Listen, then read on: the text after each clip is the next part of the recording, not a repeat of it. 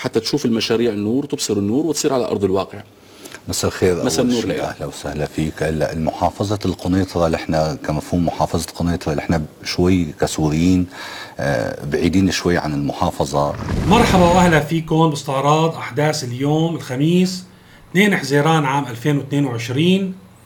الحقيقه ما عم نعرف، نحن ما بنعرف شو عم بيصير بمحافظه القنيطره ومعظم المناطق التي تسيطر عليها الميليشيات الايرانيه والحرس الثوري الايراني ومنها القنيطره. طبعا هذا ما كان زلة لسان، كان هذا لقاء مع مستثمر في منطقة أو في المنطقة الصناعية في القنيطرة ضمن برنامج على التلفزيون السوري، ويعني تفوه بهذا الكلام يلي هو كلام حقيقة معبر وحقيقي.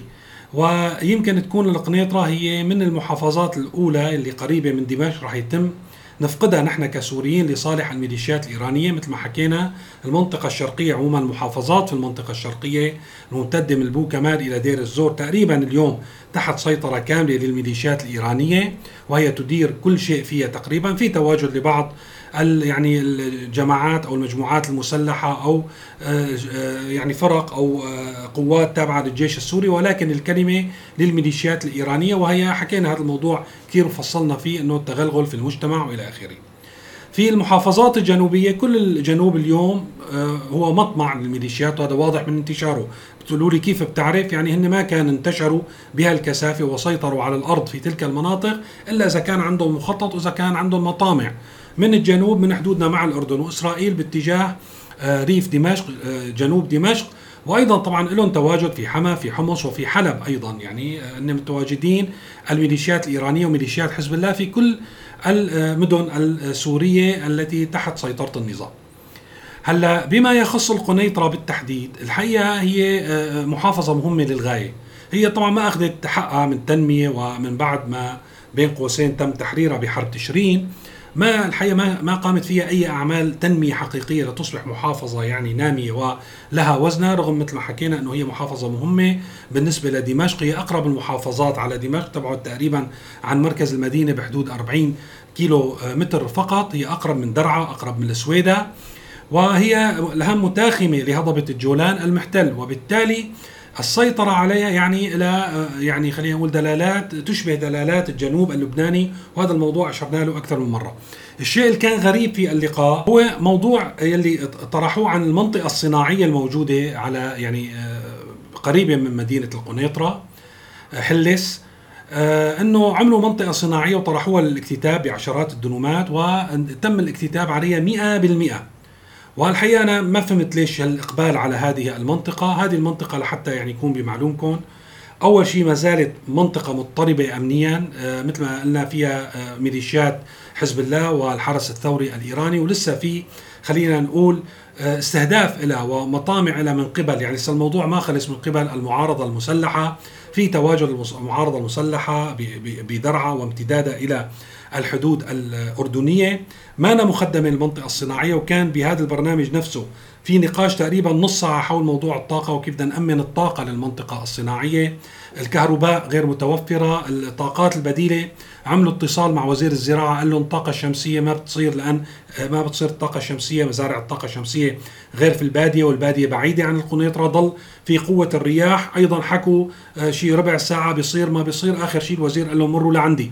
يعني تم الاكتتاب على كامل مقاسم المنطقة الصناعية في القنيطرة. بدنا نشوف بقى من, من مين تم الاكتتاب وشراء هذه المقاسم قبل حتى ما يكون في أي خطة أو رؤية أو أمل في تشغيل هذه المنطقة، وهي حقيقة ظاهرة غريبة.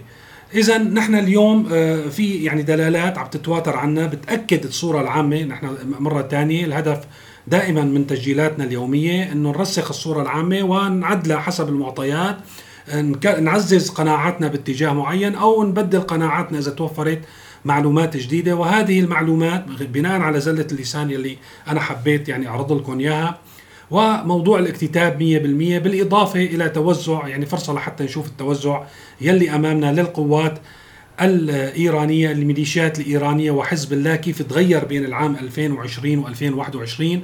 لاحظوا الكثافة، يعني نحن اليوم مثل ما بيقولوا إذا كان في قوى سورية مهما كان نوعها ما في بقى محل تحط إجر في تلك المنطقة. مشكلة يعني هي ربما تكون أزمة، ما بعرف كيف السوريين هالمرة رح يتعاملوا معها. قلنا أم الأزمات نحن في سوريا هي الكهرباء، وهذا الموضوع الحقيقة بيهدد أنه بسوريا يصير في مقومات للحياة أصلا، لأن بيأثر على المي، على الري. حكينا بهذا الموضوع مطولا، وما في أي أمل بزيادة ساعات التغذية في في سوريا على ما يبدو.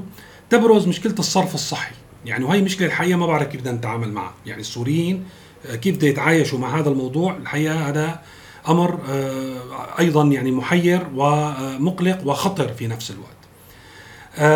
موضوع الصرف الصحي بسوريا، أولا شبكات الصرف الصحي ما واصلة لكل البلدات والقرى، وحتى في بعض الأحياء في بعض المدن ما فيها صرف صحي، بيعتمدوا على شيء اسمه الجورة الفنية، وهي الجورة الفنية لها مشاكل وبدها تعزيل كل فترة وفترة. واليوم المشكلة صار تكلفة تعزيلها غالية، مانا باستطاعة المواطن السوري خاصة محدودي الدخل، يلي هن عادة بيعتمدوا على هذا النوع من التصريف الصحي، من الصرف الصحي يلي هو الجوار الفنية. وهذا مشكلة اليوم عم تتفاقم، يعني مثل ما بيقولوا تحت الرماد، ما بنعرف امتى بتشتعل، وبتصبح مشكلة كبيرة على مستوى القطر.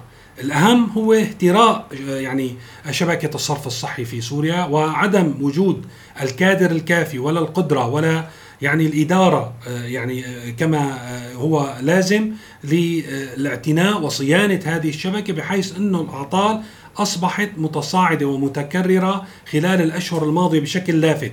يعني نحن ما كنا نشوف مثلا خلال شهر واحد شي عشر أخبار عن يعني وجود مشكلة في الصرف الصحي، إما تسرب لمياه الشرب أو أنه هي عم بتطوف على الشوارع وفي مناطق كبيرة. مثلا بنذكر منها جرمانة، قدسية. قدسية مع الأسف هي منطقة رح تكون من أول المناطق رح تفقد كل الخدمات دفعة واحدة، من كهرباء ومياه وأيضا الصرف الصحي على ما يبدو. اليوم كان في صور منتشرة لطوفان شبكة الصرف الصحي أو مياه المسمية نحن للسياقات في الشوارع. هذا الموضوع شفناه من فترة قريبة أيضا في جرمانة، عم نحكي تقريبا بمنطقة دمشق. وأيضا في تقارير متكررة ما ممكن أنا أعرضها كلها، ولكن أذكر منها في منطقة صافيتا وفي منطقة طرطوس، وفي شكاوي دائمة في هذا الإطار. يعني أنه سوريا والشوارع والمدن والبلدات السورية إذا يعني ظلت الأمور على هذه الحال، إذا بقيت الخدمات بهذا المستوى، هي تتراجع شيئا فشيئا، والحكومة تسحب يدها من كل شيء لعدم توفر الإمكانيات. يعني بيوم الأيام بدنا نشوف نحن الشوارع السورية مع الأسف يوم بعد يوم عم تغرق بالسياقات بدون ما يكون في حل منظور في الوقت الراهن. طبعا تابعنا خلال العشر سنوات الماضية تطور العلاقات السورية الأردنية. بالبداية الأردن بالنسبة للنظام السوري كان دورها سلبي، دعمت وجود الفصائل المسلحة في الجنوب السوري، وشكلت غرفة عمليات مع الولايات المتحدة الأمريكية لقيادة عمليات هذه الفصائل. ثم توقفت هذه الغرفة وتحسنت العلاقات الأردنية شيئا فشيئا، وتوجت باتصال الرئيس بشار الأسد مع الملك عبد الله الثاني قبل أشهر، وكان من المأمول أنه تتحسن هذه العلاقات أكثر وأكثر وتصل إلى يعني مستويات، أو تكون يعني هذه فاتحة تحسن العلاقات السورية العربية، حتى يعني تكون الأردن هي البوابة مثل ما بيقولوا. ولكن ما مشيت الأمور بهذا الاتجاه، على العكس شفنا أن الأمور عم تتأزم. يقال طبعا من خلال المعلومات الواردة من الأردن والصحافة بأن سوريا لم تلتزم أو لم توفي بتعهداتها، وكان مطلوب منها أنه تحمي حدودها الجنوبية من عمليات التهريب المستمرة للأردن. كان الممنوعات، المخدرات، وأيضا والأخطر هو السلاح والأفراد المتشددين. ويعني برزت هذا برز هذا الاستياء بتصريحات مؤخرا للملك الأردني ذاته أكثر من مرة في هذا في هذا الخصوص. أعلن استياءه عن عمليات التهريب، دخول الأسلحة، دخول المخدرات، ووجود الميليشيات الأجنبية ويقصد فيها الإيرانية على حدود الأردن الشمالية. وبالتالي يعني توترت العلاقات، واليوم الحقيقة في توتر حقيقي. كان في آخر باليومين الماضيين أو قبل يومين كان في عملية وصار فيها اشتباكات لمنع تهريب أسلحة إلى الأردن. هلا في المقابل الشيء اللي عم لاحظه طبعا الجانب السوري كان ملتزم الصمت إلى حد كبير. إلى اليوم رسميا ما في رد على هذه التصريحات، ويعني تصعيد اللهجة ضد سوريا. يعني عم نقول إنه الملك الأردني صار يحكي بهذا الإطار. ولكن بلشت تشتغل الحلقات ما دون الدولة، يعني التي لا تنتمي رسميا إلى الدولة، الشبكات، شبكات التواصل الاجتماعي، والذين يمولون هذه الشبكات ويوجهوها للترويج للسيناريو في الأردن طبعا يضر المملكة ويضر حكم الملك عبد الله الثاني. فمثلا استغلوا الخبر الأخير أو الحادث الأخيرة في موضوع عملية تهريب السلاح و يعني عملوا له ديباجة مختلفة عما جرى أو عما هو معروف في يعني وسائل الإعلام يعني المحترفة والرسمية.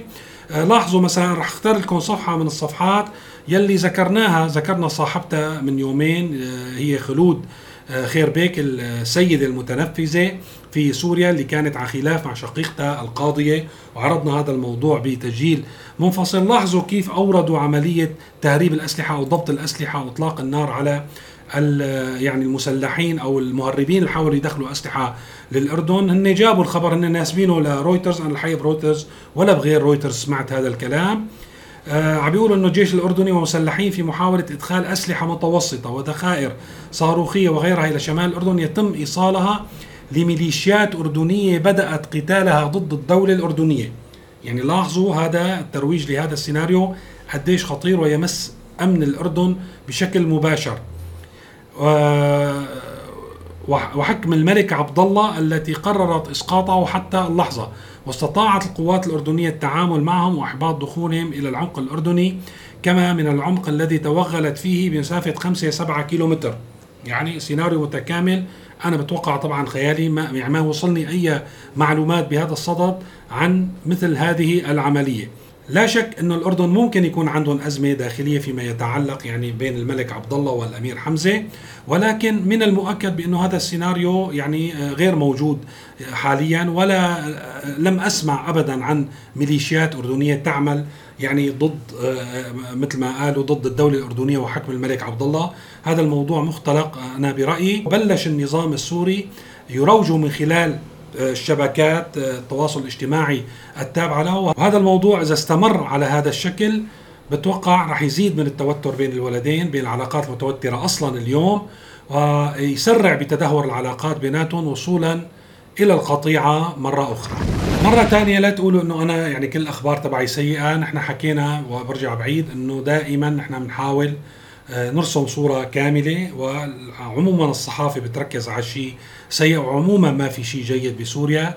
أه نحن بمرحلة انهيار، بكرر هذا الموضوع، انهيار دولة الأسد، هذا الطور من أطوار الدولة السورية. أه نحن في مرحلة زوال هذه المرحلة، ممكن تاخذ سنتين ثلاثة خمسة، ولكن ضمن هذه الفترة ما راح يكون في أخبار يعني جيدة إلا الانتهاء من هذه المرحلة والبدء بمرحلة جديدة مهما كانت الصعوبات في بداية المرحلة الجديدة. على الأقل يعني بيكون عم نخطو نحو فصل جديد نحو المستقبل. الأمر الآخر يعني لحتى نشوف كيف الدولة السورية والنظام السوري عم يفقد كل أوراق القوة وكل الأوراق اللي كانت بيده أيام حافظ الأسد وبدايات حكم بشار الأسد، وأهمها كانت لبنان، وكلنا أيضا متابعين ملف لبنان إلى اغتيال الحريري إلى خروج القوات السورية. ولكن النظام السوري كان لاعب أساسي يعني إلى وقت قريب، حتى بعد يعني ألفين وأحد عشر كان خلال السنوات الأولى من الأحداث السورية كان له دور. اليوم انتهى هذا الدور تماما في لبنان، شفنا كيف مرشحين أو يعني محسوبين على النظام السوري خسروا بشكل كامل تقريبا في الانتخابات البرلمانية الأخيرة. وكشف النائب وئام وهاب مؤخرا في لقاء تلفزيوني الحقيقة يعني هو جابها من الآخر مثل ما بيقولوا.